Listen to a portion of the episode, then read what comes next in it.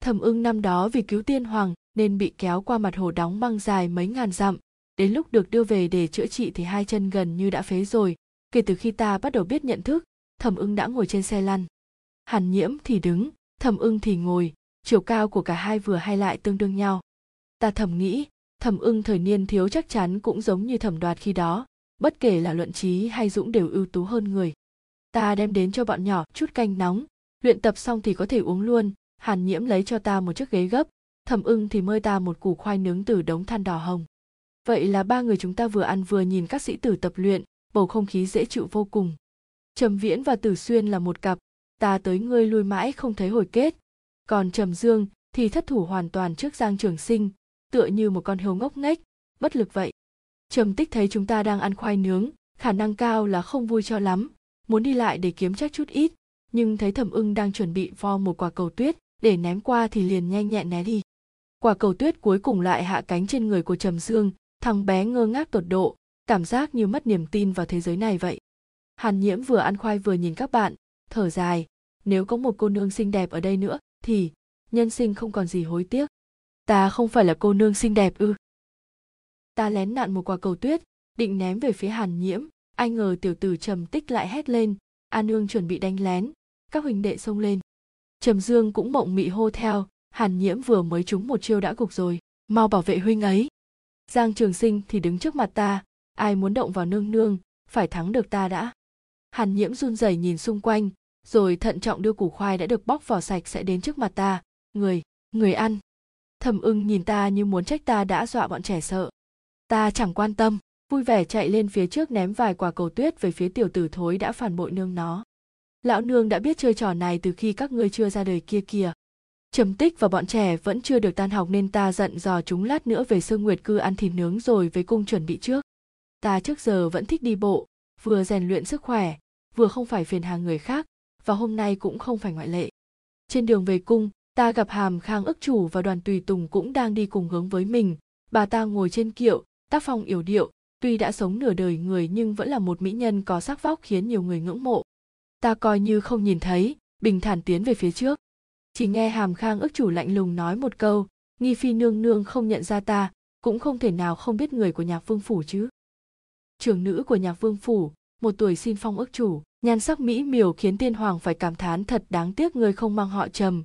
Sau này gả cho kinh dương cận, vào phủ được một tháng thì có tin vui. Sau này sinh ra một bé gái, cũng chính là cận phi nương nương của hậu cung bây giờ, ước chủ người xem, bản cung không chỉ biết người đến cả gia thế của người cũng nằm lòng như vậy. Nếu đã như vậy, sao còn phi lễ?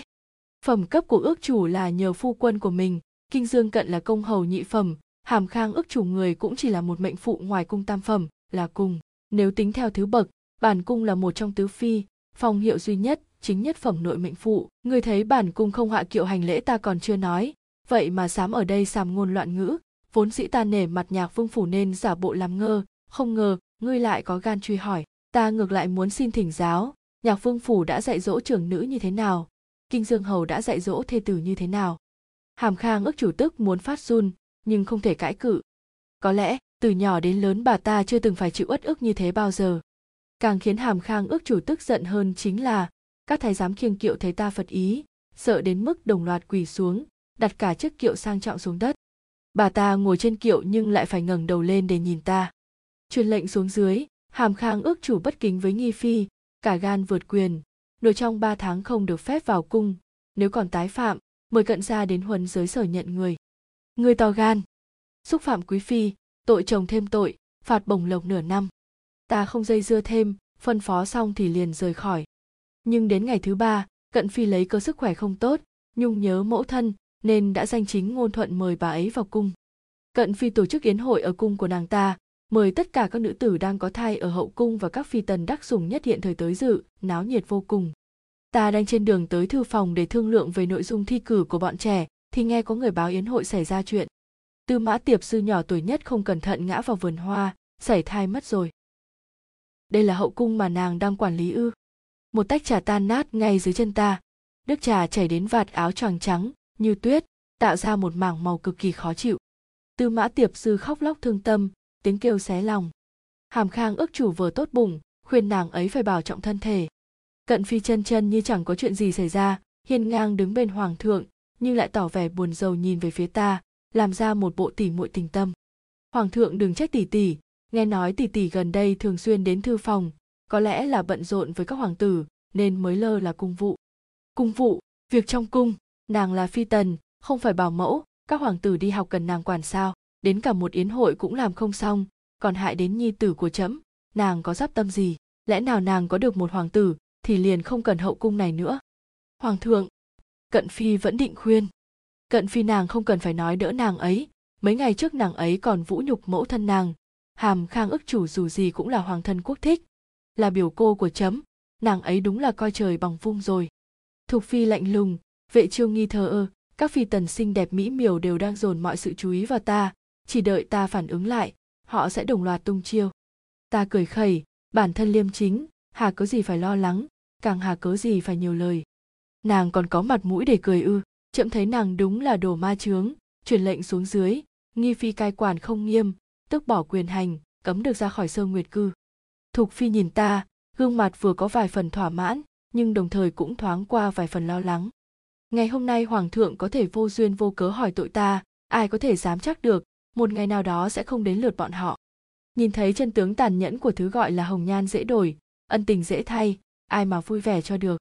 Ta không phản bác, ung dung lấy kim ấn ra, một mình trở về sơ nguyệt cư. Vừa đến nơi đã thấy trầm viễn và các đệ đệ đứng chen chúc ở cửa. Trầm tích đến kéo tay ta, an nương, trường sinh lén lút đem một con hươu vào cung, chúng ta nướng thịt hươu đi ạ. Tử xuyên mang một miếng bánh ngọt đến, tỷ tỷ ăn miếng bánh ngọt đi ạ. Thật xin lỗi ngày hôm nay mọi người không thể ăn cơm ở sơ nguyệt cư. Được rồi, ta đã bị cấm cửa không được gặp người ngoài. Con hưu này chỉ có một mình ta hưởng thụ mà thôi. Ta gỡ tay trầm tích, nhìn trầm viễn cười nói, sau này con phải chăm sóc các đệ đệ thật tốt, còn có tử xuyên, đừng ăn nhiều quá. Còn trầm dương nữa, đừng suốt ngày nghĩ cách chống chế trường sinh nữa, không tính đến việc đó là biểu ca của con thì thằng bé cũng là người duy nhất chịu học cùng con rồi. Trường sinh à trầm dương cũng biết sợ rồi yêu quý người khác cũng không dùng cách đó nhé. Con thích đệ ấy, con mà thích đệ ấy thì con chính là. Được rồi, về đi. Trước khi cửa cung đóng lại, ta thấy tử xuyên thút thít, trầm tích dùng vạt áo của hàn nhiễm để che đi vành mắt tèm lem của mình. Trầm viễn vốn dĩ đang rất vui vẻ lúc này trở nên lặng yên như tượng đúc. Trầm dương thì đang cằn nhằn gì đó với trường sinh, nhưng thằng bé sớm đã quen rồi nên cũng không phản ứng gì. Trái tim vốn bình tĩnh của ta lúc này lại trở nên lộn xộn, khiến các bảo bối của ta phải đau lòng như thế hoàng thượng, người hơi quá trớn rồi. Hãy đợi đó. Những ngày tháng bị cấm cửa cũng không tệ, đã lâu lắm rồi ta mới được nhàn rỗi như thế. Đọc sách, viết chữ, vẽ tranh, nhảy dây, đá cầu. Đồ ăn thì không được như trước nhưng ngày vẫn đủ ba bữa. Điều duy nhất khiến ta không vừa lòng chính là sữa dê bị cát rồi. Không bận cung vụ, nhưng ngày nào phúc bảo cũng quấn lấy ta, bắt ta chơi thứ này thứ kia, không ngơi tay chân khi nào. Vậy mà đến lúc đêm về muội ấy lại ngồi khóc một mình. Ta vốn dĩ định giả vờ không biết, nhưng nếu cứ khóc mãi, sáng hôm sau mắt sẽ sưng híp lên mất. Thế là ta đành phải cất lời, đứa trẻ ngốc này, trong lòng ta tự có tính toán. Phúc bảo càng nước nở hơn nữa, nhưng mà nô tỳ tức, hu hu hu, chủ tử, hu hu. Chưa bao giờ phải chịu thiệt thòi như vậy. Ta xoa đầu phúc bảo để muội ấy bình tĩnh lại.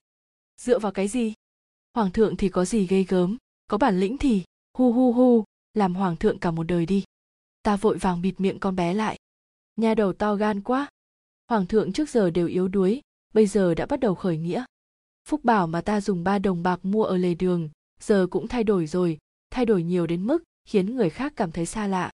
Thật là muốn thơm muội ấy một cái. Mùa xuân năm thiên thu thứ 11, cận phi hạ sinh thành công phong làm quý phi hoàng thượng đặc phong vinh thân vương tên là trầm húc gia.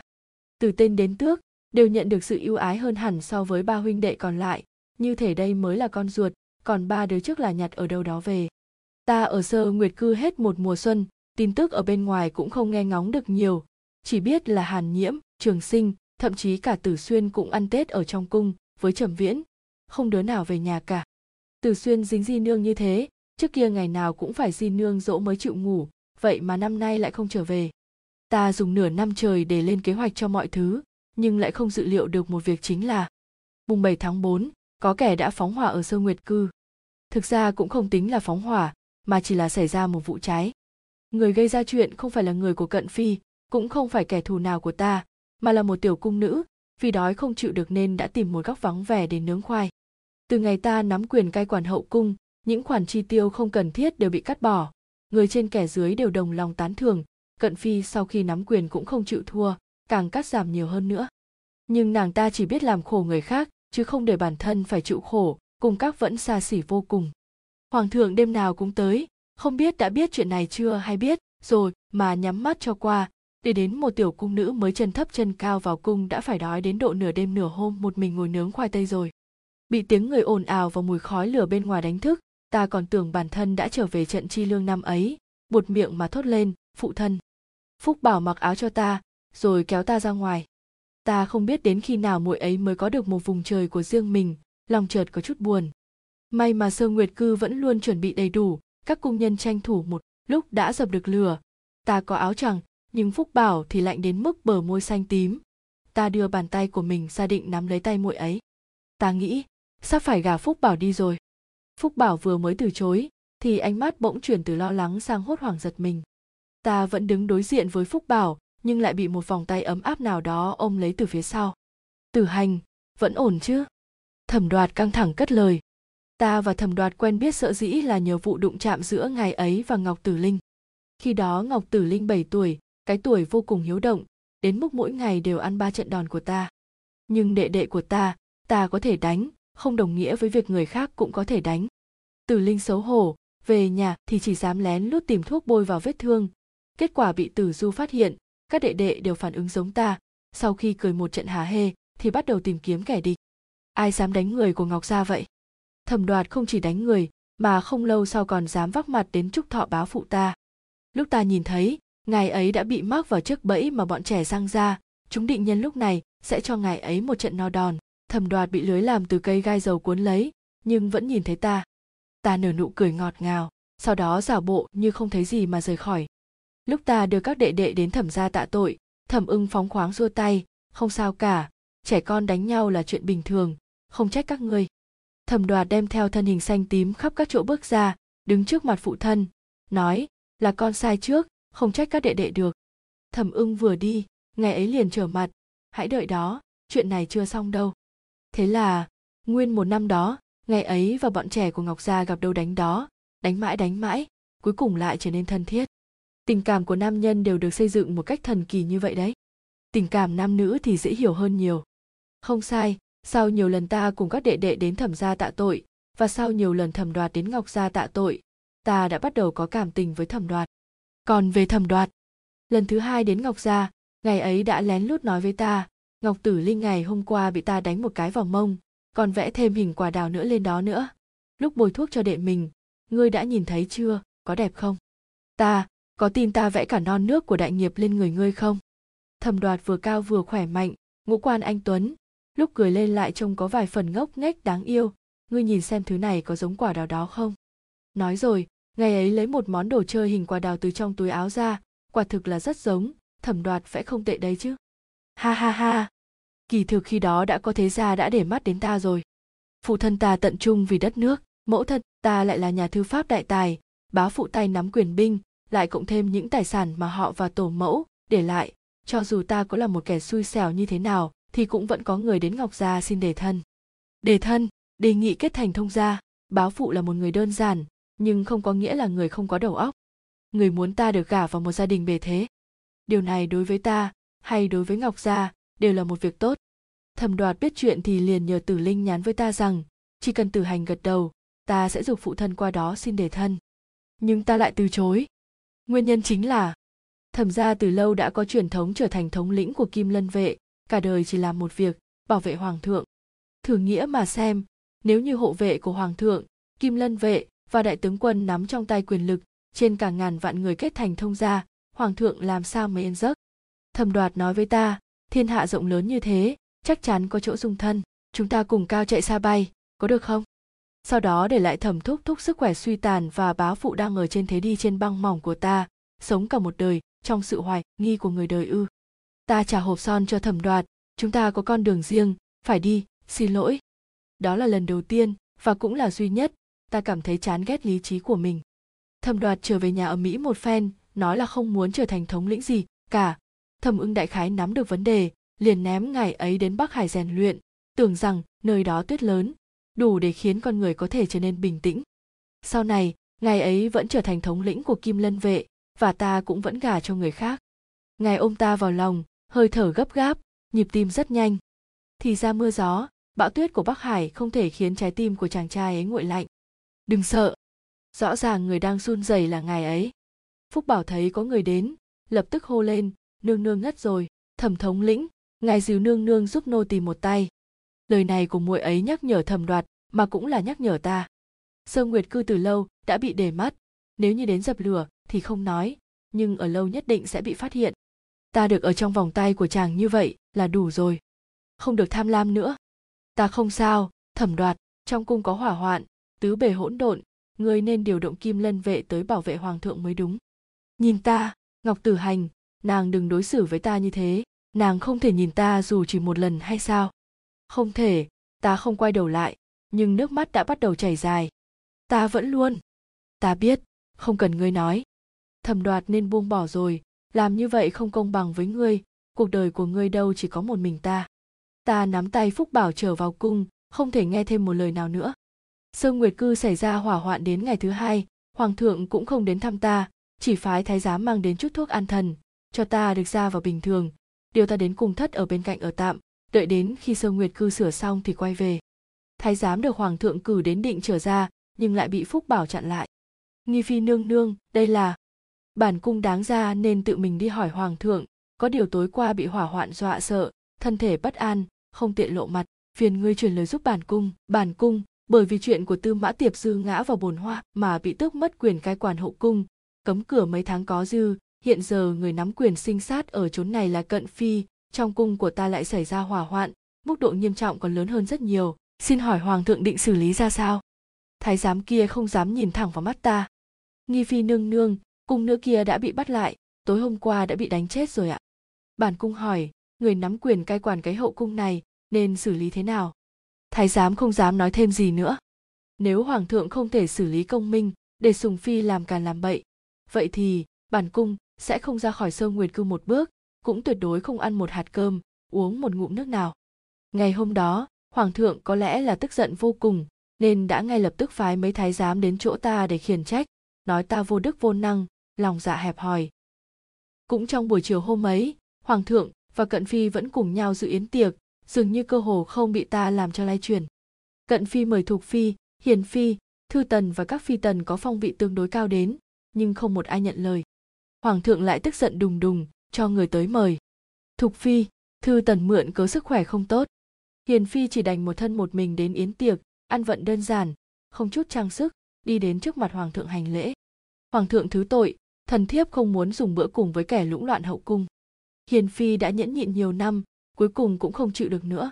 Kiểm duyệt đài ngay trong đêm dâng lên rất nhiều tấu sớ, mắng cận quý phi, mắng kinh dương hầu, mắng hàm khang ước chủ, nói chung là chỉ thiếu nước chỉ đích danh hoàng thượng mà thôi hiền phi và ta đều tuyệt thực.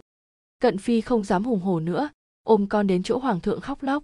Kiểm duyệt đài mắng thế ra nọ, rồi lại mắng, sao cơ, cận quý phi là lá ngọc cành vàng, vậy nữ tử của chúng ta là cỏ dại ven đường, nghi phi xuất thân từ phủ của đại tướng quân, phụ thân lại là trung thần có đại công với đất nước, chết không toàn thây.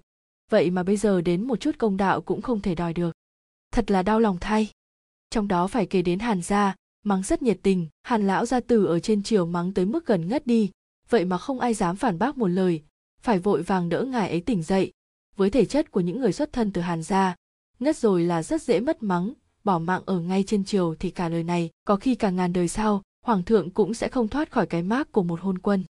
Diễn xuất của bá phụ cũng không tệ, chuyện này không thể trách hoàng thượng được. Ngài ấy là một hoàng thượng tốt, trước đây nào có chuyện đó, mọi người nói có phải không? Chúng ta cần phải tin tưởng rằng ngài nhất định sẽ xử lý rõ ràng chuyện này. Hoàng thượng, long thể bất an, thôi chờ ba ngày. Không ngờ gió này chưa qua, bão kia lại đến. Đại công chúa bị cung nữ đánh chết. Lúc đại công chúa mới ra đời, thân phận của thục phi còn thấp kém, cố hoàng hậu lại không có con, nên đã đón về nuôi dưỡng, cùng đợt đó còn có trầm viễn. Nhưng trầm viễn thì không có vấn đề gì, chỉ có đại công chúa được nuông chiều mà sinh hư, bướng bỉnh vô cùng. Đến khi cố hoàng hậu qua đời, thục phi đón con gái về nhưng tính cách thì không sửa đổi được nữa rồi. Đại công chúa thường xuyên đánh mắng cung nhân, thủ đoạn tàn nhẫn, nhưng bởi con bé là hoàng trưởng nữ, mọi người chỉ đánh mắt nhắm mắt mở cho qua. Cận quý phi sau khi lên nắm quyền thì liền tiến hành chính sách tiết kiệm. Đại công chúa cũng không phải ngoại lệ, cung nhân bị cắt giảm, đồ ăn thì xuống cấp, lụa là gấm vóc, trang sức phấn son, cận quý phi đều chọn trước rồi mới đến lượt kẻ khác.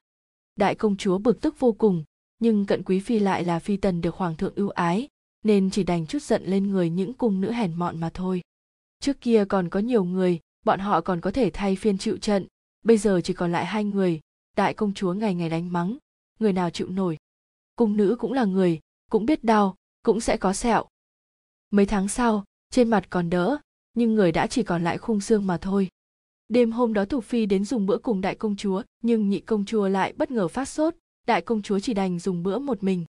Càng ăn con bé càng tức thế là giận cá chém thớt, hất nguyên bàn thức ăn nóng bỏng lên người cung nữ kia, phạt nàng ta một thân bỏng rát quỳ trên nền tuyết. Thường thì mỗi lần bị phạt như thế thì đều là là hết một đêm. Cung nữ kia nhân lúc đêm khuya vắng vẻ, lén lút lẻn vào phòng, lấy lư hương bên giường đại công chúa, liên tục đập thẳng vào gương mặt nhỏ bé ấy. Nghe nói đến khi bị phát giác, cung nữ ấy vẫn không chịu dừng tay. Thục phi nhìn vũng máu lênh láng, thi thể không còn toàn vẹn thì khóc không thành tiếng. Hoàng trưởng nữ của đại nghiệp cao quý như thế nào? Vậy mà lại chỉ có hai cung nữ hầu, hạ, còn việc gì nực cười hơn được nữa? Thục phi cởi bỏ trang phục sang trọng, tháo hết trang sức, chỉ mặc một chiếc váy trắng. Không với cận phi, giang uyển nhi tuyệt không ăn cơm uống nước. Sau khi đại công chúa xảy ra chuyện, hoàng thượng đột nhiên đi đến điện đỗ đồng của cố hoàng hậu. Đây là điều mà ai nấy đều không thể dự liệu tới. Cùng lúc đó, đào kiêu cũng tới sơ nguyệt cư. Đào kiêu, thái giám thân cận của cố hoàng hậu sau này bị điều đến lãnh cung làm tổng quản. Nương nương, nô tài đã sửa xong lãnh cung, nên đến đây làm việc. Cái chết của cố hoàng hậu, nói ra thì rất hoang đường. Nàng ấy và hoàng thượng là thanh mai trúc mã, tình cảm sâu đậm, thân phận cao quý, xứng đáng làm hậu. Chỉ có điều bốn năm trôi qua, không hề có tin vui. Hoàng thượng không do dự mà tuyên bố, các hoàng tử và công chúa trong cung đều là con của hoàng hậu, có thể tùy ý lựa chọn mà nuôi dưỡng. Hoàng hậu sau đó đã lựa chọn đại công chúa và trầm viễn nhưng sau này, hoàng hậu đột nhiên có thai, trầm viễn được trả về bên mẫu thân. Mấy tháng sau, nàng ta sảy thai, trầm viễn lại bị đón đi. Mẫu thân trầm viễn đã thương nhớ con đến độ gần như phát điên, ngày ngóng đêm trông cuối cùng, cũng đến lúc con trở về, đương nhiên sẽ không cho ai mang nó đi lần nữa.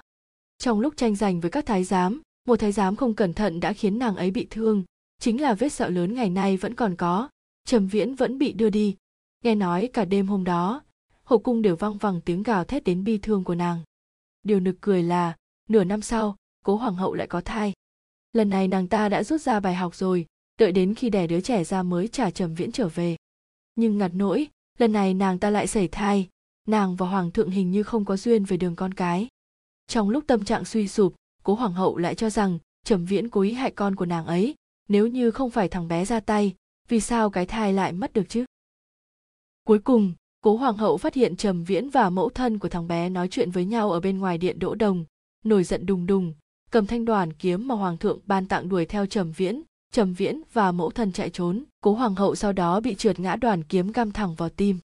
Hoàng hậu của một nước mà lại bỏ mạng dưới chính đoàn đao của mình. Hoàng thượng và thái hậu, vì muốn giữ thể diện nên mới nói cố hoàng hậu vì bệnh mà mất.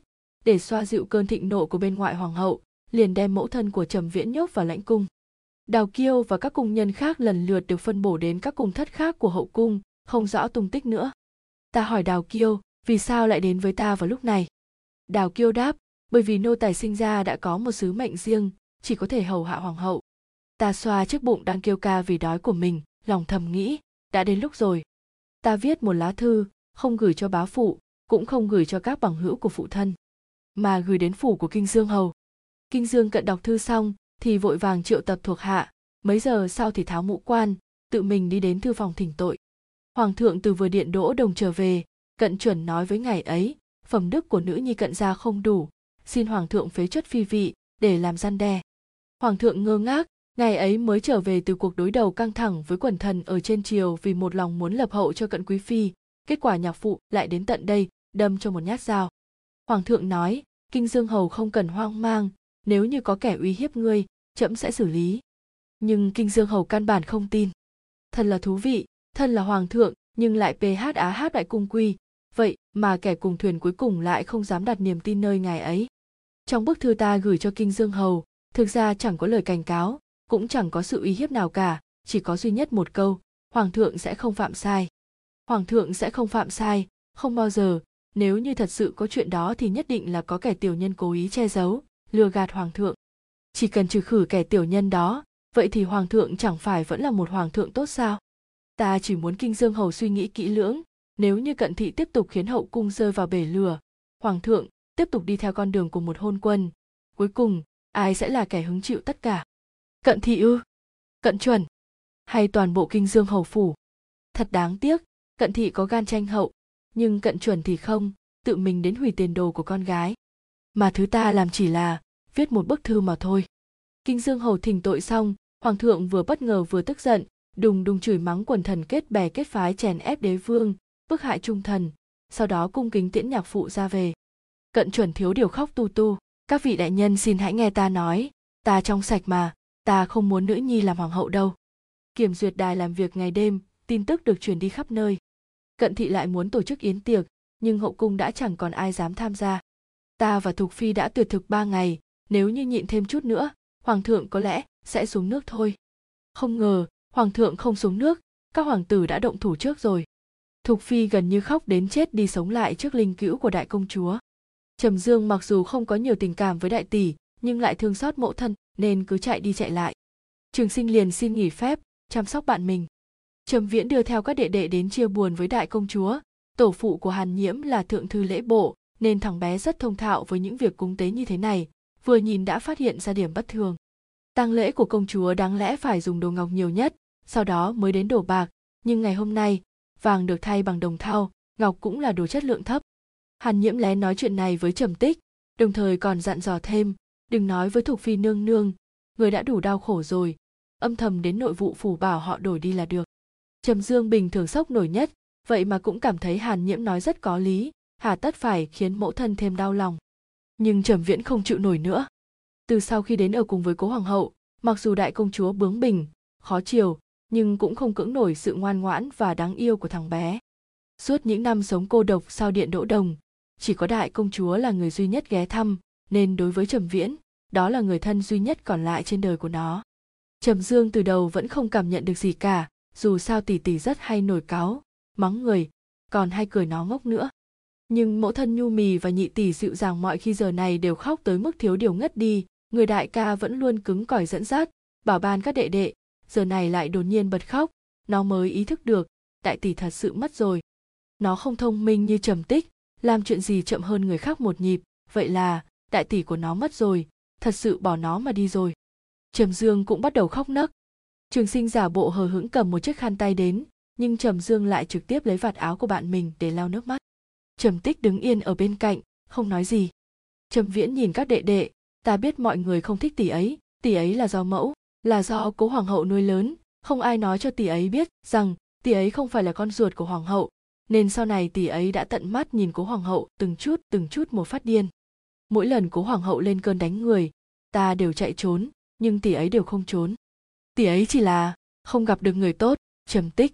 Thực ra tỷ ấy rất ngưỡng mộ đệ trầm tích vén vạt áo quỳ xuống, sụt sịt nói, đại ca đừng nói nữa nói nữa đệ cũng sẽ khóc mất.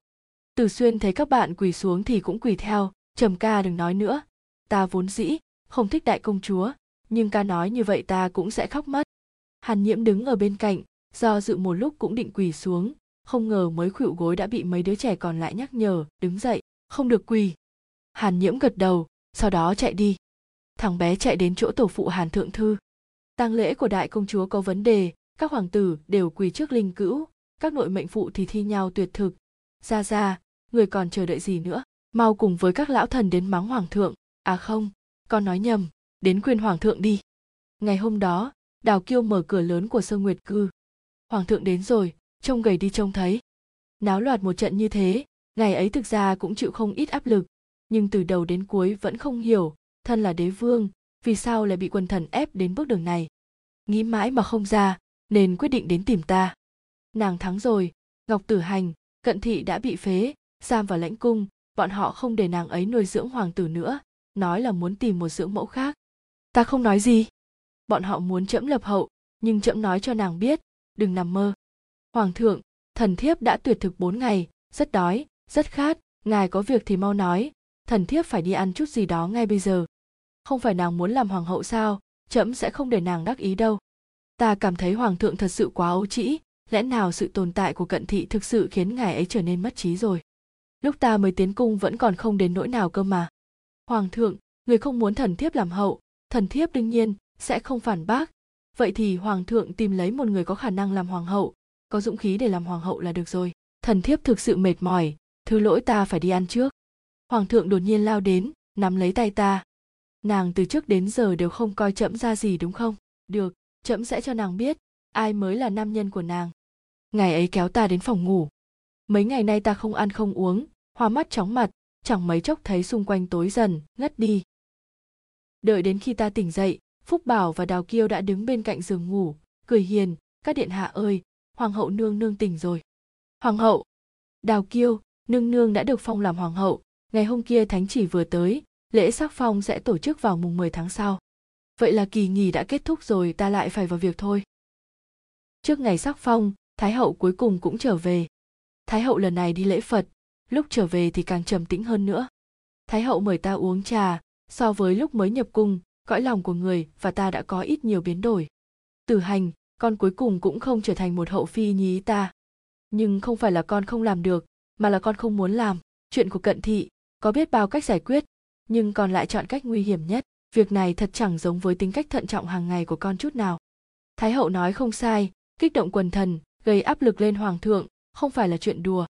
Ta đáp lời thái hậu, nếu như không có cận thị, thì cũng sẽ có triệu thị, tiền thị, tôn thị, lý thị, từ hành con vẫn luôn nghĩ, hoàng hậu không nên chỉ là hoàng hậu của hậu cung. Nếu như chỉ nép mình trong chốn hậu cung này, vậy thì thật chẳng xứng với bậc đế vương. Thái hậu tử hành có lẽ phải bất kính với người rồi cứ nói. Trước khi hoàng thượng chưa lên ngôi, người cũng chưa từng làm hậu. Đúng vậy, phong vị cao nhất trước đó của thái hậu chỉ là quý phi, mà thôi, trung quy vẫn là do xuất thân kìm hãm. Thái hậu vẫn tiếp tục gạt bọt trà, dường như không chút mảy may bị ảnh hưởng bởi những lời nói to gan của ta. Từ xưa đến nay, hậu cung nào có hoàng hậu nào xuất thân hèn kém, cho dù hoàng thượng có sủng ái đến mức nào đi nữa, cũng chỉ có thể phong phi, phong tần. Nhưng muốn làm hoàng hậu thì không chỉ dừng lại ở tình yêu của đế vương ai ra trước giờ vẫn không hiểu, ta và các phi tần khác chỉ khác nhau ở chỗ, ta không có một người phụ thân tốt mà thôi. Vậy mà vẫn dậm chân mãi ở vị trí quý phi. Bây giờ nghĩ lại, tiên đế là muốn bảo toàn cho ai ra? Nói đến tiên đế, ánh mắt của thái hậu dịu dàng hơn rất nhiều. Tiên đế có phải là một vị hoàng thượng hay không ta không nói, nhưng đối với thái hậu, người chắc chắn là một phu quân tốt. Ta nghĩ một lúc rồi nói tiếp, cận thị gia thấy hiển hách, phẩm cách thì cũng không phải là không thể không chấp nhận được nhưng nàng ấy từ nhỏ sống trong nhung lụa, không biết nhìn người bên dưới mình, cũng không hiểu được hỉ nộ ái ố của kẻ khác. Nàng ta và cố hoàng hậu giống nhau, hoàng thượng từ đầu đến cuối đều yêu những nữ tử như vậy. Nếu như con không lật đổ, cận thị một cách triệt đề, hoàng thượng sẽ lại tiếp tục tìm những nữ tử như vậy về để lũng loạn hậu cung. Vậy nên, từ hành mạn phép muốn mượn sự việc lần này để cho hoàng thượng một bài học, kể cả là thiên tử, cũng không được phép hoành hành ngang ngược, múa gậy vườn hoang, càng là người có địa vị cao càng phải học cách tiết chế. Nói xong, ta liền cung kính chắp tay, từ hành có tội, xin thái hậu trừng phạt. Được rồi, con thấy mình sai ở chỗ nào, nói ai ra nghe thử. Ý của ta chính là nhận, sai rồi, lúc này thái hậu thì cần nói một câu, không trách ta nữa là được, hà tất phải vạch trần như thế. Thái hậu đầy tách trà sang, tử hành, ngày hôm nay ta nói chuyện với con, nhưng không phải với tư cách của mẫu thân hoàng thượng, mà là thái hậu của đại nghiệp, con cũng không phải là nữ nhân của hoàng thượng mà là hoàng hậu của đại nghiệp, cho nên những lời ta nói sau đây, ta chỉ nói một lần duy nhất. Hãy nhớ cho kỹ. Dạ.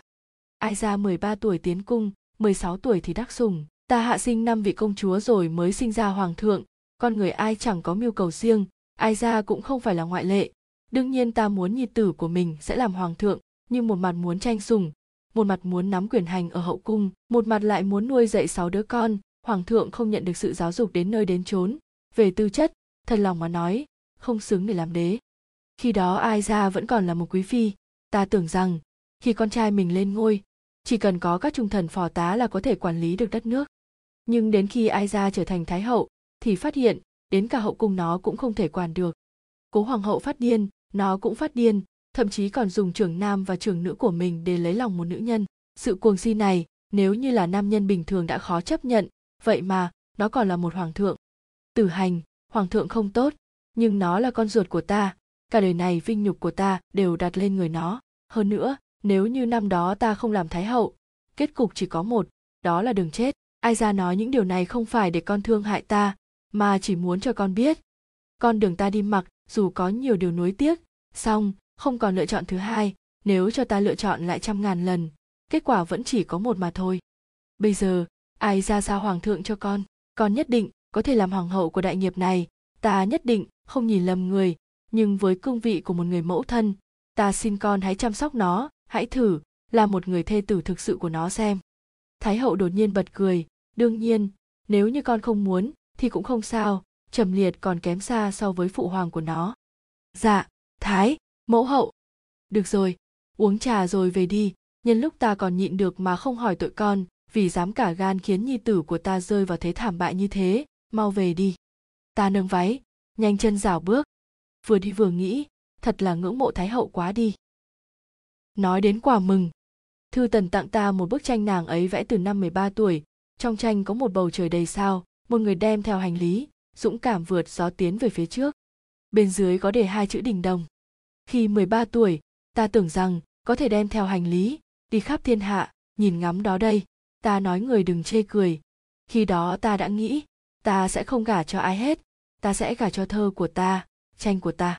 Nói rồi nàng chỉ vào người trong tranh, người xem bóng lưng này, thật giống với bóng lưng của người. Giống thật, ta rất thích. Đây mới là tài nữ giang đông, mà ta hằng ngưỡng mộ chứ. Hiền phi tặng ta một cuốn liệt nữ truyền. Từ sau lần dứt khoát trước mặt hoàng thượng và cận thị đó, nàng ta như được giải thoát. Thoải mái nói với ta ta vì cuốn sách này mà bị đổ tiếng xấu, may mà vẫn kịp giấu đi cả thiên hạ giờ chỉ còn một cuốn. Tặng người, muốn xé muốn vứt tùy ý. Thục phi tặng ta một chiếc quạt thêu trên quạt thêu dòng chữ, sông nước ngàn vạn dặm. Đây là món đồ người nhà ta đã tìm kiếm rất lâu, vốn định tặng lên hoàng thượng, có điều, bây giờ không cần nữa rồi, xin nương nương đừng chê bai. Ha ha, đây có được tính là trực tiếp hớt tay trên của hoàng thượng không? Ta rất vui, thậm chí còn suýt không nhịn được mà nói với thục phi, sau này chỉ cần có ta, nàng sẽ không cần phải lo lắng, ha ha ha bá phụ tặng ta một miếng ngọc bội do tiên đế ban thưởng. Tiên đế nói miếng ngọc bội này có thể đổi được một điều ước. Nếu ngày nào đó, hoàng thượng lại khinh suất, hãy dùng nó mà đánh ngài ấy một trận. Cái này được, cái này hữu dụng. Thầm ưng, tặng ta một bộ áo giáp của kim lân vệ. Đây là bộ áo giáp mà tiên đế mà khi còn nhỏ, sau này tặng cho thần. Thần tặng cho nương nương hy vọng nương nương sẽ sớm sinh được hoàng tự cho đại nghiệp. Thầm ưng, quả nhiên vẫn là thầm ưng ngọc tử du từ xa xôi vạn dặm trở về chúc mừng ta, nữ tử trong kinh thành, từ thiếu nữ cho đến các bà lão, đều nô nức đổ ra đường. Ngày hôm đó, ngựa của huynh ấy vừa vào đến cổng thành thì thiếu điều đã bị khăn tay và đồ trang sức các loại đè chết, càng không nói vào đến bên trong, tạo ra một cục diện hỗn độn vô cùng. Buổi chiều sáng hôm đó, một nửa đại thần đến muộn, số còn lại là do gần với hoàng cung, từ bỏ việc ngồi kiệu, bon chen cùng với một đám nữ nhân, khó khăn lắm mới thoát ra được. Đến khi huynh ấy lên chiều chúc mừng hoàng thượng đã lập được một hoàng hậu hoàn hảo như ta, hoàng thượng gần như sững sờ. Ngài ấy vô cùng hoài nghi, ngọc tử du rốt cuộc là được nhặt ở đâu về, làm sao lại có thể anh tuấn như thế? Ngọc tử du sớm lên chiều buổi trưa thái hậu liền chuẩn bị yến tiệc thịnh soạn. Thái hậu cười hi hi nắm tay ta, nghe nói tiểu ngọc tướng quân anh tuấn phi phàm, ai ra cũng muốn nhìn xem. Cùng lúc đó, các phi tần cũng nô nức kéo đến. Sợ là ngày mừng thọ hoàng thượng, người đến cũng không đông đủ như vậy ngọc tử du gầy hơn, cao hơn, nhưng lại trắng hơn. Nói tóm lại, anh tuấn hơn hồi huynh ấy 12 tuổi rất nhiều. Tử linh và tử hà đứng bên cạnh, ba huynh đệ đẹp chẳng khác nào một bức tranh. Đến cả đào kiêu cũng không nhịn được mà nói, nô tài vẫn luôn tưởng rằng, các đệ đệ của nương nương cũng giống như tử xuyên không ngờ. Ta trừng mắt, bá phụ nói tử xuyên giống ta, đào kiêu đây là đang muốn mượn gió chỉ mây. Thái hậu cảm thán, nếu như nữ nhi của ai xa không gả đi hết bằng cách nào ta cũng phải kéo chúng về làm nữ tế của mình? Nữ tế, con rể, sau đó nhìn thục phi rồi lại nhìn ta, điên cuồng ra hiệu. Thục phi mắt sáng như sao, còn ta giả bộ không biết gì cả. Ta còn nhớ ngọc tử du đã từng nói, sẽ tìm một thê tử còn tốt hơn ta. Nếu như tư tưởng này vẫn chưa thay đổi, khả năng cao là sẽ độc thân đến cuối đời. Trầm húc gia cần tìm một dưỡng mẫu. Nhưng hoàng thượng lại không tin tưởng đám nữ nhân bọn ta. Vì vậy liền mang thằng bé đến chỗ thái hậu thái hậu hỏi hoàng thượng, con nghĩ kỹ chưa? Hoàng thượng đáp như đinh đóng cột, nhi tử đã nghĩ kỹ, mẫu hậu phải lao tâm rồi. Vậy là, thái hậu quyết định sau khi đại lễ cử hành, sẽ đem trầm húc ra đến núi danh sơn lễ phật. Hoàng thượng không kịp trở tay. Diễn biến này hoàn toàn không giống như những gì ngài ấy nghĩ. Mẫu hậu tuổi tác đã cao, nếu muốn lễ phật, hà tất hà tất phải bôn ba như thế. Ai ra đã quyết, vẫn là con ta có hiếu, đặc biệt mang đứa trẻ này đến đây. Hoàng thượng, mẫu hậu nhi tử nghĩ lại rồi, húc gia còn nhỏ, vẫn nên để phi tần của hậu cung nuôi dưỡng thì hơn. Vậy, con định giao nó cho ai? Hoàng thượng nghĩ. Hiền phi, nàng ấy căn bản là khinh bỉ cận gia. Thục phi, lại càng không được, nàng ấy hận cận thị đến độ nào cơ chứ? Thư tần thư tần đã có nữ nhi rồi, tương lai còn có thể phải nuôi dưỡng cả hoàng tử nữa. Hậu cung đông đúc là thế, vậy mà kẻ thì đối đầu với cận thị, người thì phẩm đức không cao. Nghĩ đi nghĩ lại hoàng thượng lại chạy đến sơ nguyệt cư. Trầm tích và các bạn của nó vừa mới trở về, đang ăn bánh và chơi đùa cùng nhau. Lúc hoàng thượng bước vào, tử xuyên đang kể chuyện cười, cả đám cười đến là náo nhiệt. Hoàng thượng đột nhiên xuất hiện, làm ngắt quãng mọi thứ. Tất cả đều nhìn thấy đứa trẻ mà nhũ mẫu bế ở phía sau ngày ấy, những nụ cười hồn nhiên vụt tắt. Hoàng thượng nói, ta có chuyện muốn nói với hoàng hậu, các con. Hoàng thượng vốn dĩ muốn bọn trẻ ra ngoài, nhưng có lẽ là thấy cảnh tượng trước mắt quá ư tốt đẹp nên lại đổi ý. Hoàng hậu ra ngoài cùng trẫm ta đi cùng ngài ấy ra ngoài, đi được một đoạn. Ngài ấy bất ngờ ôm đứa bé trên tay nhũ mẫu đặt vào tay ta. Trần húc ra ngủ rất say, không có phản ứng gì. Hoàng thượng lý nhí nói, nhờ cậy nàng dưỡng dục húc ra giúp trẫm ta trao mày. Nàng nàng nuôi trẻ rất tốt. Ta vẫn không nói gì. Trẫm biết sai rồi. Ta ôm trầm húc ra trở về sắc mặt của trầm viễn và các đệ đệ của nó không được tốt cho lắm, đặc biệt là trầm dương. Đại lễ sắc phong. Ta mặc một bộ cổn phục, đầu đội vương miện bằng vàng, trước sự chứng kiến của quần thần. Từng bước từng bước đi về phía hoàng thượng. Hoàng thượng đứng ở trên cao, bị lễ phục và mũ miệng rườm rà bó lấy, trông như một chiếc khung treo hơn là một người đang sống. Giống như ta lúc này vậy. Khi hoàng thượng nắm lấy tay ta, dùng ngữ khí trang trọng của mình để tuyên bố ta trở thành hoàng hậu, ta thật sự ý thức được chúng ta đã là phu thê rồi. Hoặc nói cách khác chính là, có vinh cùng hưởng có nhục cùng chịu. Quả nhiên, giống như lời mẫu hậu nói, đứng ở vị trí khác, con người cũng sẽ nhìn mọi chuyện ở góc độ khác. Không giống như lúc trước nữa, ta, từ chỗ coi thường hoàng thượng, trở nên coi thường chính mình. Ngọc tử hành, chúc mừng nàng, ngài nói. Trầm liệt, cũng chúc mừng ngài, ta thầm nghĩ. Sau khi lên làm hoàng hậu, cuộc sống của ta không có quá nhiều thay đổi ngoại trừ việc hoàng thượng vào mỗi ngày 15 hàng tháng sẽ tới chỗ ta nghỉ ngơi. Ngày ấy cũng không muốn, và ta cũng chẳng vui vẻ gì, nhưng Thái hậu vẫn còn trong cung, không ai dám bày tỏ sự bất mãn. Cho nên, chỉ có thể đợi hoàng thượng đến chỗ các phi tần khác, còn hoàng thượng cũng chỉ đợi ta mượn cớ để ngài ấy đừng đến. Đình Đông, tiểu danh của thư tần có tin vui, vậy là hiện giờ, hoàng thượng đã có tổng cộng bốn hoàng tử, bốn công chúa, đứa nào đứa nấy đều giống mẫu thân, ưa nhìn vô cùng. Nói đến đứa trẻ mà hoàng thượng thích nhất thì không thể không kể đến Gia Húc, nguyên nhân cũng khá đơn giản, bởi mẫu thân thằng bé trong mắt hoàng thượng chẳng khác nào một bản sao của cố hoàng hậu, đây cũng xem như là niềm an ủi cho những mất mát của ngày trước. Từ điểm này có thể thấy, tình cảm mà hoàng thượng dành cho cố hoàng hậu là thật lòng. Ta nhân lúc hoàng thượng đến chỗ mình, hỏi vài câu. Cố hoàng hậu có xinh đẹp không? Nàng hỏi chuyện này làm gì? Tò mò. Đẹp hơn nàng. Nghe mẫu hậu nói hai người là thanh mai trúc mã, trẫm và nàng ấy gặp nhau từ khi cả hai chỉ mới hai tuổi. Nàng ấy là người dịu dàng và tốt bụng nhất trên đời này. Nàng đừng so sánh làm gì cả, không so sánh sẽ không có đau thương. Ta hỏi đào kiêu, những lời hoàng thượng có thật không? Đào kiêu run rẩy, tình nhân trong mắt hóa tây thi, tình cảm hai người tốt, tự nhiên cố hoàng hậu cũng trở nên xinh đẹp hơn thôi ạ. Ta nhìn phúc bảo, ra hiệu bảo muội ấy hãy chịu khó học hỏi cái miệng lanh lợi của đào kiêu. Sắp đến xuân canh, mà trời vẫn chưa đổ hạt mưa nào ta thân làm hoàng hậu, quyết định tuyệt thực ba ngày để cầu phúc cho nhân dân. Đình đồng biết tin, cũng nhất định đòi tuyệt thực theo. Làm sao mà được chứ? Thư tần đang có thai, ta nói, không sao cả, bản cung sẽ nhịn cả suất ăn của ngươi. Tối hôm đó, hoàng thượng hùng hổ tìm đến, chỉ tay vào mặt ta, nàng ngoài tuyệt thực ra thì còn biết làm gì nữa không? Đừng tưởng rằng trẫm không biết nàng đang muốn kéo trẫm xuống, không có cửa đâu. Vậy thì hoàng thượng để một mình thần thiếp làm là được, phu thê ta là một lão bách tính có thể hiểu được. Hơn nữa, muộn nhất, ngày kia là trời sẽ đổ mưa, cùng lắm nhịn đói hai ngày là cùng. Ngón tay hoàng thượng run rẩy, nàng nàng thắng rồi. Ta thật muốn hỏi lại, ta đã thua bao giờ chưa? Nhưng thấy tội, nên lại thôi. Hoàng thượng nhịn miệng cùng ta hai ngày, cuối cùng trời cũng đổ mưa rồi.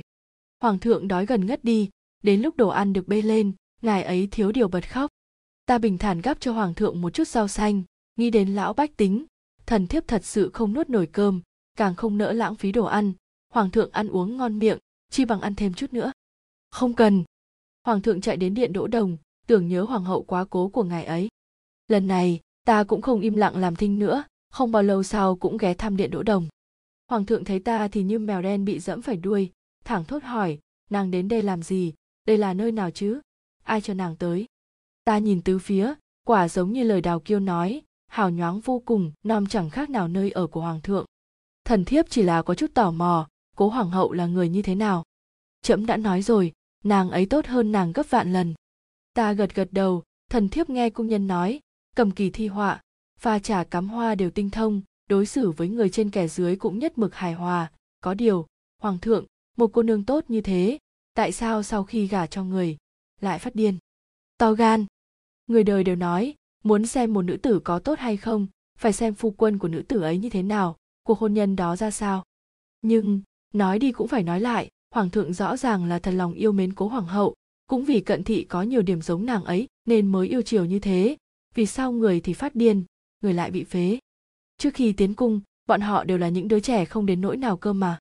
Câu hỏi này, hoàng thượng không trả lời ta. Cho đến một đêm, ta nhìn thấy trên đều ngài ấy có rất nhiều tóc trắng. Có lẽ ngài ấy cũng không có mặt mũi nào để nói ra sự thật rằng bản thân vô dụng, không thể bảo vệ người con gái mà mình yêu trước hậu cung sóng gió và lòng người hiểm ác. Ta thử hỏi cánh huynh đệ trầm viễn và các bạn học của chúng. Trầm viễn nghĩ đến cố hoàng hậu, con sẽ không để nữ tử mà con thích phải sống một cuộc đời buồn bã. Nếu như nàng ấy sống không tốt, vậy thì nhất định là con chưa đủ tốt, nên mới liên lụy đến nàng. Trầm dương ngờ vực, nữ tử được con yêu mến lại có thể không vui vẻ ư. Trầm tích phóng khoáng nhất nếu như bởi vì con mà nàng ấy không vui, kể cả có bao nhiêu buồn bã, con cũng sẽ để nàng ấy ra đi. Hàn nhiễm thỏ thẻ, con vẫn sẽ tận lực không dây dưa với ai cả. Các cô nương gà vào hàn ra, khả năng cao là phải trở thành quá phụ rồi. Tử xuyên vô cùng khổ sở, chuyện này cũng không thể chỉ trách nam giới được. Sự ưu tú trời ban của con đem lại áp lực cho nàng ấy, đâu phải là lỗi của con. Giang sinh lại nghĩ, con tặng cho nàng ấy ba trạch viện trong kinh thành, nhất định nàng ấy sẽ vui lên thôi ta cảm thấy rất buồn cười. Đứa nào đứa nấy ở đây đều thấp hơn ta rất nhiều. Vậy mà đã có những dự tính sẵn cho con đường tình ái của mình rồi. Trầm tích hỏi, an nương, người thấy sao ạ? Sáu cặp mắt nhỏ nhắn tập trung nhìn ta, chờ đợi đáp án. Nhưng chuyện tình cảm mà, chẳng có đáp án cố định nào cả. Khi những thứ mình có và năng lực của mình không tương xứng với nhau, vậy thì có càng nhiều sẽ càng nguy hiểm. Đối với nam hay nữ đều không khác biệt. Cho nên, con người có thể có ước vọng, nhưng không thể tham vọng các con là hoàng tử, là công tử thế gia, sinh ra đã hơn người, vì vậy càng phải khắt khe soi xét bản thân. Có xứng đáng để nhận được nhiều như vậy hay không, đã nhớ chưa? Không bao lâu sau, đình đồng hạ sinh ngũ hoàng tử trầm chiết. Trầm húc ra thì cũng biết men vào mép giường, chập chững tập đi rồi. Trầm dương rất không thích thằng bé. Mỗi lần đến chỗ ta chơi đều chỉ trực trời trêu cho nó khóc thành tiếng mới chịu. Trầm dương, bản cung có phải là quá dễ tính với con? Mẫu hậu, con sai rồi ta sát tay trầm dương, con cũng là ca ca của húc gia. Chi bằng con nói cho ta biết, con muốn thằng bé lớn lên sẽ trở thành một người như thế nào. Sao cũng được ạ, chỉ cần đừng giống mẫu thần đệ ấy là được. Cận thị có chỗ nào không tốt? Bà ấy nuông chiều bản thân nhưng lại khắc nghiệt và nhẫn tẫm với người khác, hại chết đại tỷ. Có lý, vậy thì húc gia không thể trở thành người như vậy đúng không? Đương nhiên rồi ạ. Ta thấy nhị hoàng tử rất biết suy nghĩ cho tương lai của húc gia. Điều này rất tốt là một ca ca phải như thế. Vậy đi, sau này mỗi ngày tan học, con hãy đến chơi với húc gia nửa giờ. Thằng bé có thể thân thiết với con, sau này nhất định sẽ trở thành một người tốt. Con, ta trang trọng đặt húc gia vào tay trầm dương. Húc gia lớn lên trở thành người như thế nào, tất cả nhờ cậy vào con. Từ xuyên biết chuyện, thì cười ra nước mắt. Năm đó đại ca cũng bị tỷ tỷ chơi một vố, khiến ta thay tã cho đệ đệ mất nửa năm trời. Sau này, hoàng thượng đến chỗ ta thì thấy bọn trẻ đang xoay quanh trầm dương, thích thú nhìn thằng bé thay tã cho tứ đệ của mình. Hoàng thượng uống trà, cao mày nói, trẫm đột nhiên phát hiện, hình như bản thân chẳng hiểu gì về các con của mình. Cảm ơn nàng. Tách trà trong tay ta rơi xuống. Câu hỏi lần trước mà nàng hỏi, ta đã nghĩ rất nhiều. Có lẽ, ta không phải là một phu quân tốt, không phải là một phụ thân tốt, cũng không phải là một nhi tử tốt. Nói rồi ngài cười khổ, đưa mộ thân của trầm viễn ra ngoài đi, sắp xếp thỏa đáng một chút thái hậu có hỏi, hãy nói là ta hạ lệnh. Hoàng thượng đặt tách trà xuống rồi chậm rãi rời đi. Khoảng thời gian sau đó, trôi quá rất nhanh. Trước là vết thương của báo phụ ta lại tái phát, lần này ta tìm kiếm hết cách danh y trong thiên hệ, nhưng không thể cứu vãn nữa rồi. Trước khi người ra đi, còn cười nói với ta, khóc cái gì? Có sinh thì ắt có tử có tử thì ắt có sinh 18 năm sau lại là một trang hảo hán. Ha ha! Ta cười trong nước mắt. Đây mới là đại tướng quân của ngọc gia ca ca của sùng văn công. Tử du tiếp quản binh quyền, đưa theo hai đệ đệ đến chấn giữ biên cương. Ta bảo vệ biên cương, cũng chính là bảo vệ muội. Thẩm ưng không bao lâu cũng đi theo bá phụ, cũng là vết thương cũ tái phát. Trước khi qua đời, ngài ấy cũng tìm cho thẩm đoạt một cô nương tốt, ta cũng rất lấy làm vừa ý. Thẩm đoạt chỉ im lặng, nghe theo lời sắp đặt của phụ than. Nghĩ kỹ thì, lần cuối cùng ta nói chuyện với thẩm đoạt là lần mà sơ nguyệt cư xảy ra hỏa hoạn, mà lần cuối cùng đó ta còn không nhìn ngài ấy lấy một lần. Thiên thu năm thứ 19, thái hậu bệnh chuyển nặng. Người gọi ta đến bên giường hoàng hậu từ hành ai ra có lỗi với con? Có lỗi với con. Ta nắm tay người lặng im lắng nghe. Tiên đế đối tốt với ta nhưng ta lại không phải là một thê tử tốt trầm liệt bấy nhiêu năm nay khiến con chịu nhiều khổ cực. Kiếp sau ta trả cho con. Ta nói người là một thái hậu tốt tiên đế nhất định sẽ rất yên lòng. Thái hậu nhìn ta như đang tìm kiếm những năm tháng thiếu niên của mình. Ta và người có nhiều điểm giống nhau đến thế, duy chỉ khác nhau một thứ, người có thể ở bên người mà mình yêu. Nhưng ta, nhưng nói đến cùng, chúng ta vốn dĩ đã được an bài những sứ mệnh riêng. Thế gian nhiều điều tươi đẹp như thế, hà tất phải sống mãi trong tiếc nuối. Chẳng có ai có thể có được một đời hoàn mỹ. Nếu như mọi thứ có thể thuận lợi như ý, vậy thì nhất định là có một người đang gánh vác thay ngươi. Thái hậu ra đi, hoàng thượng phải tự mình đảm đương mọi thứ ngài ấy muốn lập thái tử, nhưng lại phân vân mãi không thôi. Nàng cảm thấy đứa nào phù hợp nhất? Trầm viễn đưa mẫu thân xuất cùng lập phủ, cưới một vương phi, trở thành một vương gia người người quý mến. Trầm dương và trầm tích học xong thì cũng bắt đầu nhận việc rồi. Trầm húc gia lúc này lại trở thành đứa trẻ lớn nhất trong thư phòng, nó rất lấy làm lạ lẫm. Nhưng như một thói quen, bọn trẻ lại đến chỗ ta ăn bánh, dùng cơm. Đứa nào cũng tốt, nhưng thái tử chỉ được chọn một. Hoàng thượng quyết đi ạ. Ngọc tử hành trẫm đang nhờ nàng giúp đỡ. Trầm viễn tại sao không phải làm trầm tích? Nó mới là đứa trẻ mà nàng thương yêu nhất cơ mà. Cho nên nó mới có thể thay ta đi nhìn ngắm giang sơn tươi đẹp này. Hoàng thượng đột nhiên bật cười nụ cười trẻ con hệt như nụ cười của trầm húc ra lúc trêu đùa đào kiêu. Ta lại không muốn nàng vui vẻ như thế. Trầm tích trở thành thái tử. Thiên thu năm thứ 20, trầm liệt băng hà. Trầm tích lên ngôi truy phong danh hiệu thánh mẫu hoàng thái hậu cho vệ chiêu nghi qua đời mấy năm trước còn ta trở thành mẫu hậu hoàng thái hậu. Ta đưa theo thư thái phi và phúc bảo đến danh sơn, lấy danh nghĩa đến đó lễ phật mà rời khỏi hoàng cung. Trầm tích vẫn nhớ lời năm xưa của nó, cho dù nó không vui, không nỡ, cũng không giữ chân ta lại. May mà nó đã trưởng thành, trong thì có các huynh đệ và đào kiêu, ngoài thì có hàn nhiễm, tử xuyên và trường sinh. Cách một thời gian ta cũng sẽ về thăm, cũng xem như không còn gì nuối tiếc. Hạm trường chiến hạm t 023 thẩm đoạt không có vũ khí. Không có thiết bị truyền tin. Đã hoàn tất kiểm tra, chào mừng đến với phòng chỉ huy quân sự. Hệ thống thông báo xong, một người đàn ông mặc một bộ phòng hộ kiểu mới xài bước tiến vào. Anh ấy vừa bước vào, mọi người đều như đứng hình, thậm chí còn có mấy nữ thư ký quên mất tài liệu trong tay mình là gì, mà trực tiếp bỏ vào máy cắt giấy. Thẩm đoạt không để ý, anh bình thản bước vào thang máy. Lúc này cả đại sảnh mới như được hồi sinh trở lại. Là thẩm đoạt. Là thẩm đoạt đúng không? Người thật còn đẹp trai hơn trên phóng sự gấp mấy phần, trái tim nhỏ bé của tao suýt chút nữa đã nhảy ra ngoài rồi. Trời ạ, khí chất của thượng úy quả nhiên không thể đùa được, chân tao sắp nhũn ra rồi này. Chết mất thôi, chết mất thôi, chết mất thôi, chết mất thôi. Nôn văn kiện ra đây cho tao, cái máy này. Cửa phòng họp tự động mở, sau khi thẩm đoạt xuất hiện, tất cả những quân sĩ có cấp bậc thấp hơn đều đứng dậy chào anh ấy. Thẩm đoạt đi thẳng đến vị trí của mình nhưng phát hiện ở bên trái lại xuất hiện một cô gái lạ mặt. Tháng trước anh mong manh nghe được rằng ngọc sang quân đã xin nghỉ hưu sớm vì lý do sức khỏe.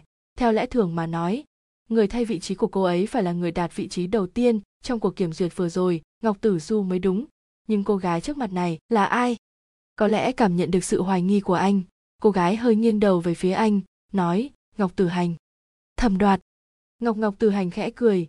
Cô có một mái tóc xoăn nhẹ nhàng thả xuống hai bên vai làn da hồng hào, tràn đầy sức sống, nhưng điều khiến thẩm đoạt càng để ý hơn là cô và anh đều mặc đồ bảo hộ giống nhau. Cô ấy cũng là một chiến sĩ. Ngọc tử hành thản nhiên đón nhận ánh nhìn của thẩm đoạt, không có lấy một chút ngại ngùng hay sợ hãi nào. Lúc cô nở nụ cười, hai bên má còn xuất hiện hai lúm đồng tiền rất đáng yêu, nhưng nếu không trong khoảng cách gần như vậy, có lẽ là rất khó phát hiện, rất vui được quen biết anh. Thẩm đoạt cũng rất vui, anh không lý giải được vì sao lúc này tim mình lại đập nhanh như thế nhưng chưa kịp tìm ra đáp án, thì đại tá bước vào, mỉm cười chào hỏi mọi người rồi vào việc luôn. Hôm nay gặp mọi người ở đây là để tuyên bố hai việc. Việc thứ nhất là, chiến hạm của hạm trưởng thẩm đoạt tháng trước đã giành được thắng lợi xuất sắc và tiêu diệt được xào huyệt của bè lũ tạo phản. Trải qua quá trình quan sát tỉ mỉ, kỹ lưỡng, chúng tôi nhận thấy, đồng chí thẩm đoạt có đủ tư cách và năng lực để đảm nhiệm vị trí của sĩ quan thẩm ưng. Chúc mừng đồng chí! Thẩm đoạt đứng dậy, nhưng không có chút kích động nào. Dù sao thì ngoài anh còn có ai xứng đáng với vị trí này hơn nữa? Một lòng vì nước, vì dân. Thẩm đoạt vừa ngồi xuống, đại tá lại nói tiếp, việc thứ hai chính là, mọi người đều biết đồng chí giang quân đã nghỉ hưu vào tháng trước. Theo như chỉ định của ngài ấy, ngọc tử hành sẽ trở thành người kế nhiệm. Ngọc tử hành cũng đứng lên, chào hỏi mọi người. Khi mọi người vẫn chưa kịp tiêu hóa tin tức này, một đồng chí chiến sĩ đứng dậy, chuyện gì thế này? Rõ ràng chúng ta còn có ngọc tử dù xuất sắc như vậy cơ mà. Đại tá không đổi sắc mặt song trợ lý đồng thời cũng là con trai của ngài ấy lại cười nhạt thẩm đoạt phát hiện ra điều này sở dĩ là bởi vì từ khi bước vào hội nghị anh ta cứ nhìn chằm chằm về phía ngọc tử hành thẩm đoạt vẫn bình tĩnh như trước cô nghiêm trang đứng thẳng ngọc tử hành biệt danh mẫu hoàng huấn luyện viên của ngọc tử du đạt vị trí đầu tiên trong các cuộc kiểm duyệt định kỳ của quân đội trong 3 năm liền nhưng sau đó sang Nga tiếp tục học tập và rèn luyện. Hiện tại vẫn chưa kịp tham gia kỳ kiểm duyệt mới. Mọi người đều ồ lên, chẳng trách. Kể cả là thầm đoạt đi chăng nữa, chắc chắn cũng có vài phần nể nang cô ấy. Phải biết rằng, giành top một trong 3 năm liền thì năng lực phải cao như thế nào. Vậy mà hành tung lại linh hoạt như vậy, còn dùng biệt danh nữa, cô ấy là vũ khí bí mật của nhà họ Ngọc ư. Đại tá lên tiếng cắt đứt tiếng ồn ào. Đương nhiên, Ngọc Từ Hành phải thông qua một nhiệm vụ xem như bài kiểm tra đánh giá năng lực trước khi tiếp quản trọng trách lớn nhiệm vụ của đồng chí chính là tiêu diệt xào huyệt của kỳ khác. tiếng ồn ào vừa dứt giờ lại như sóng trào kỳ khắc là tổ chức ghê gớm như thế nào, thẩm đoạt đã đánh cược cả cái mạng của anh ấy mới tiêu diệt được một trong hai hang ổ. Vậy mà ngọc tử hành vừa về nước đã phải chịu trách nhiệm tiêu diệt hang ổ còn lại lại còn là căn cứ đầu não của chúng. Mọi người đang nhốn nháo, thì đã nghe thấy tiếng nói khẳng khái của cô gái duy nhất có mặt trong hội nghị lúc này, đã rõ. Trên đường trở về, thẩm đoạt đi xuống tầng hầm lấy xe, trùng hợp lại thấy trợ lý trầm liệt đang đi cùng với ngọc tử hành, trầm liệt mặt đen như đít nồi đừng tưởng rằng hai cũng được tôi quý mến như thế. Ngọc Từ hành không thèm nhìn anh ta. Nếu không để mặt đại tá thì anh không còn răng để nói chuyện với tôi rồi. Về với bố mẹ đi. Trầm liệt tức tới xỉ khói, hậm hực rời đi. Ngọc tử hành nhìn thấy thẩm đoạt thì thái độ liền tươi tỉnh lên trông thấy. Trùng hợp thật, anh cũng đỗ xe ở tầng hầm này hả? Thẩm đoạt gật gật đầu, không nhịn được mà hỏi, cô có IDVBS chứ? Không biết chừng chúng ta đã từng giao đấu với nhau rồi. Vbs viết tắt của virtual battle space, tạm dịch, trò chơi điện tử chiến trường ảo. Ngọc từ hành cười hiền, đương nhiên rồi, anh hẹn tôi sẽ đấu một trận nữa, đội trưởng đội bảo an hoàng gia. Ngọc từ hành biết id này của anh, mà mấu chốt là id này anh mới chỉ đánh có vài trận, mà người mà anh hẹn sẽ tái đấu chỉ có. Cô là bảo mẫu nhà trẻ hoàng gia ư? Sở dĩ khi đó anh nhận lời giao đấu với nhân vật này là bởi vì id của bọn họ khá giống nhau, hơn nữa thao tác và tinh thần của đối phương để lại trong anh nhiều ấn tượng sâu sắc. Trận đấu đó, anh thua tâm phục khẩu phục. Ngọc tử hành không phủ nhận, đáng tiếc khi đó, tôi phải tới nga học tiếp, nên không thể giữ lời hứa với anh được. Thẩm đoạt đang định nói rằng, không vấn đề gì cả, hai người bây giờ cũng có thể làm một trận thì một chiếc xe màu mận chín từ xa đi đến. Người ngồi ở ghế lái là một thanh niên rất tuấn tú, nghiêm túc nói, chị, đi thôi. Thẩm đoạt biết người ấy chính là ngọc tử linh, công tâm mà nói cậu còn đẹp trai hơn cả mấy minh tinh đang nổi đình đám hiện thời nữa. Bộ đàm của ngọc tử hành bỗng nhiên sáng lên, cô ấy buộc phải rời khỏi đó một lát. Ngọc tử hành đi khỏi, ngọc tử linh liền xuống xe. Thẩm đoạt không có hứng để bắt chuyện cùng với người lạ. Không ngờ tử linh lại nói trước, thẩm sĩ quan, tần số bộ đàm của anh là gì? Tôi thật muốn xem đối thủ mà chị tôi hết lời khen ngợi, rốt cuộc lợi hại đến mức độ nào. Khen lợi hết lời? Thẩm đoạt như mở cờ trong bụng, trái tim vốn dĩ vẫn luôn bình ổn của anh bằng một cách kỳ diệu nào đó lại đập một cách mạnh mẽ, giống như ba năm trước. Khi anh nghe được giọng nói và tiếng cười đầy khẳng khái, mà cũng thật dễ nghe của ai đó. Chị cậu không đi học trường quân đội cũng không công khai danh tính. Đây là cách huấn luyện đặc biệt của nhà họ ngọc ư. Từ linh cười khổ, chúng tôi không ai muốn chị ấy phải vất vả như thế. Có trách thì trách bên trên đã nhắm chúng, nên chị ấy phải đi huấn luyện thay cho tên phế vật trầm liệt kia. Thẩm thượng úy, đại tá giao nhiệm vụ gì cho chị tôi vậy? Tiêu diệt ba hang ổ của kỳ khác nội trong nửa tiếng nữa, chị phải trở về cho em. Cậu định đi cùng cô ấy. Đương nhiên phải đi rồi, gương mặt điển trai lộ ra, vài phần háo hức, nhiệm vụ cao cả như thế, chỉ có tiểu đội của chúng tôi mới có thể hoàn thành được. Nói đến đây, ngọc tử hành cũng đã quay lại, nhìn cô và ngọc tử linh đứng bên cạnh nhau thẩm đoạt tự nhiên cảm thấy nóng bừng, tôi được nghỉ phép hai tháng. Không biết tiểu đội của mọi người có cần xích tử này không? Anh nói cho tử linh rồi. Cho dù anh ấy không nói, em cũng có thể biết được bất kể là anh tử du có đồng ý hay không, em cũng nhất định sẽ đi, chị không cản nổi đâu. Đi thì đi, chị sẽ cho mày biết thế nào gọi là chiến trường thực sự. Nói rồi lại quay sang thẩm đoạt. Đồng chí thẩm, tôi sớm đã muốn tận mắt thưởng thức quy lực của anh rồi. Thẩm đoạt có đôi chút không vui, gọi tôi hai tiếng thẩm đoạt là được rồi. Ngọc tử hành cũng không ngần ngại nói tiếp, thẩm đoạt, tôi có một dự cảm, mẫu hoàng và xích tử sẽ là một sự kết hợp trên cả tuyệt vời. Tử linh vội vàng bổ sung thêm ý của chị tôi chính là kết hợp về mặt năng lực và kỹ thuật chiến đấu ấy. Thẩm đoạt thầm nghĩ, có cần phải bổ sung không? Anh thậm chí còn tự tin rằng mình hiểu cô hơn bất kỳ ai, mặc dù chưa một lần gặp mặt, nhưng vào chính lúc này đây anh đồng thời cũng không khỏi bất lực và hoài nghi về sự tự tin đến ảo diệu này. Ngày hôm sau, tử du, tử linh, tử hà còn có tử xuyên, cũng như thẩm đoạt, ngọc tử hành cùng nhau lên chiến hạm người lái chiến hạm là một cô gái có thân hình tương đối đầy đặn và một gương mặt phúc hậu. Cô tự giới thiệu mình tên là phúc bảo. Ngoài ra trong đội còn có một nhân viên y tế tên đào kiêu. Bộ đội tám người cùng nhau tiến về phía trước. Ngọc tử hành thông báo qua bộ đàm. Tử linh yểm trợ. Tử du nhảy lấy đà từ hướng 8 giờ, cho phát nổ khu vực ở giữa trước đi. Rõ.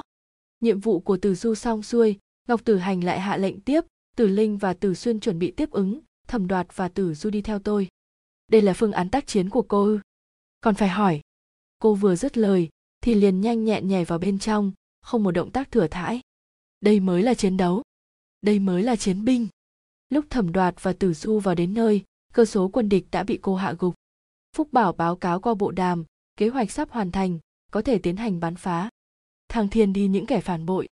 Thẩm đoạt dường như bị những tia sáng lập lòe xung quanh làm cho hoa mắt, nhưng lại không thể nào rời mắt khỏi cô gái quả cảm kiên cường mà bản lĩnh đang đứng trước mặt mình. Thẩm đoạt, tôi có thể thích em được không? Ngọc tử hành. Tử du. Tử linh. Tử hà. Tử xuyên. Phúc bảo. Đào kiêu. Ngọc tử hành, đợi một lát nữa hãy nói, chuyên tâm chiến đấu trước đã.